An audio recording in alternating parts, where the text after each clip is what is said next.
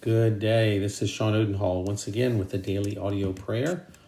Today we are in Luke 9 46 through 50 in the Gospel of Luke. Our theme of prayer tonight, using different prayers, is on humility, humiliation. So, who will be the greatest is the question here.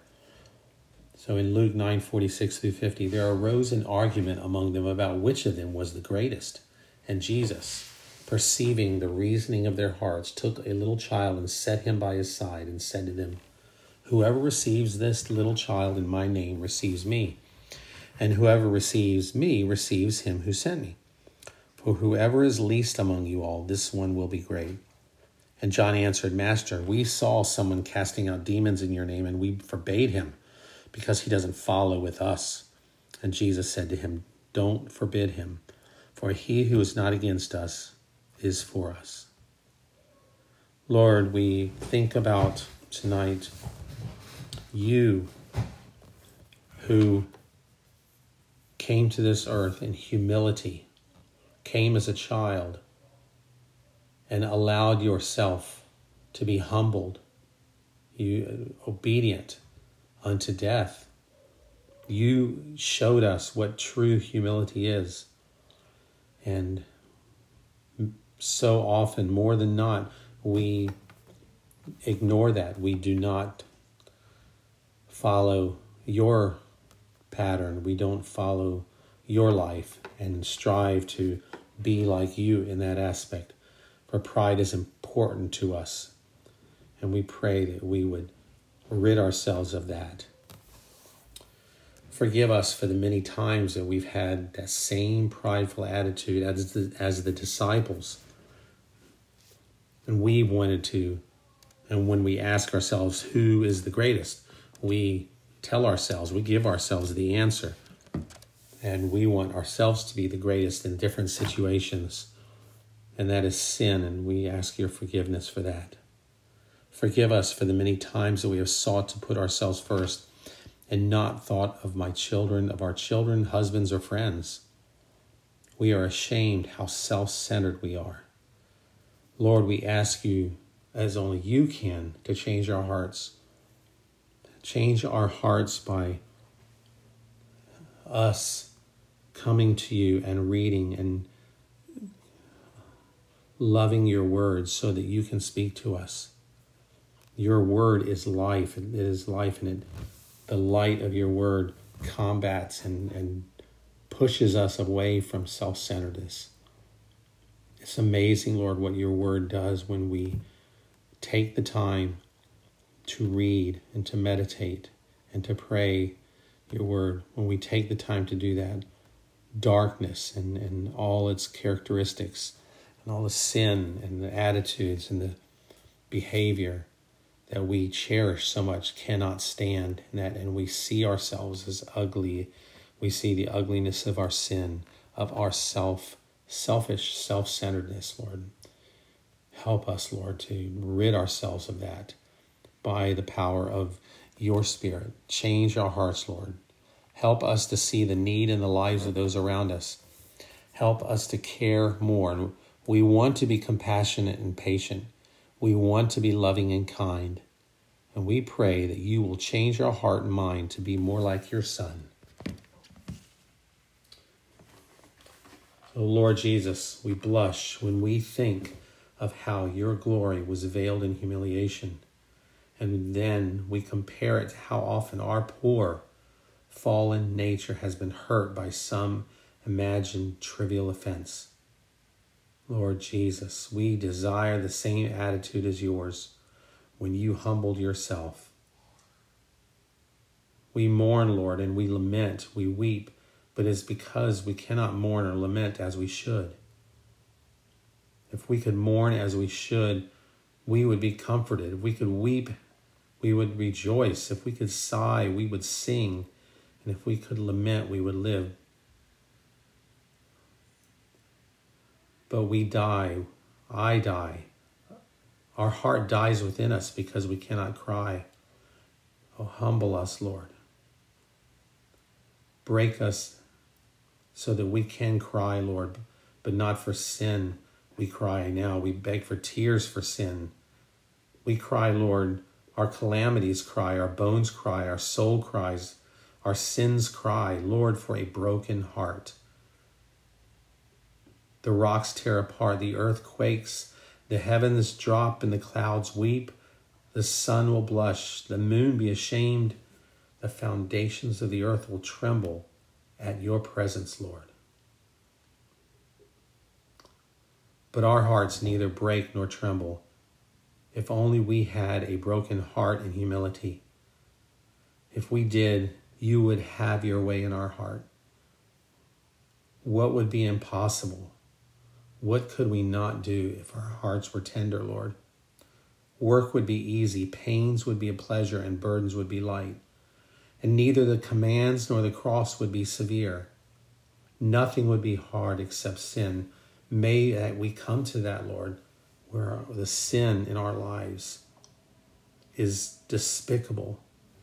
Oh God, open our eyes, open our hearts to that. May we see sin as you see it for what it did. It put you on the cross. Sovereign Lord, when clouds of darkness, atheism, and unbelief come to us, we see your purpose of love. In withdrawing the Spirit that we might prize you more, in chastening us for our confidence in past successes, that our wound of secret godlessness might be cured. Help us today to humble ourselves before you by seeing the vanity of honor as a conceit of our minds, of men's minds, as standing between you and me. By seeing that your will must alone be done as much in denying as in giving spiritual enjoyments, by seeing that our heart is nothing but evil, our mind, our mouth, life void of you.